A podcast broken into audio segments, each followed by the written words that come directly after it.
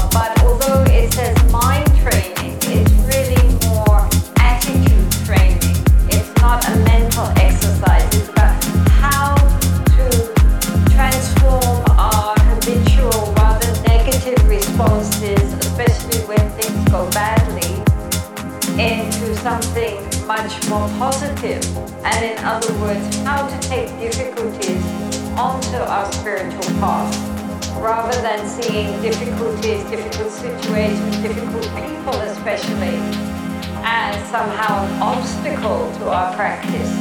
We can recognize that in many ways they're a very essential component of our practice. If we only practice when everything is nice, people are friendly, then that's not really practice. practice.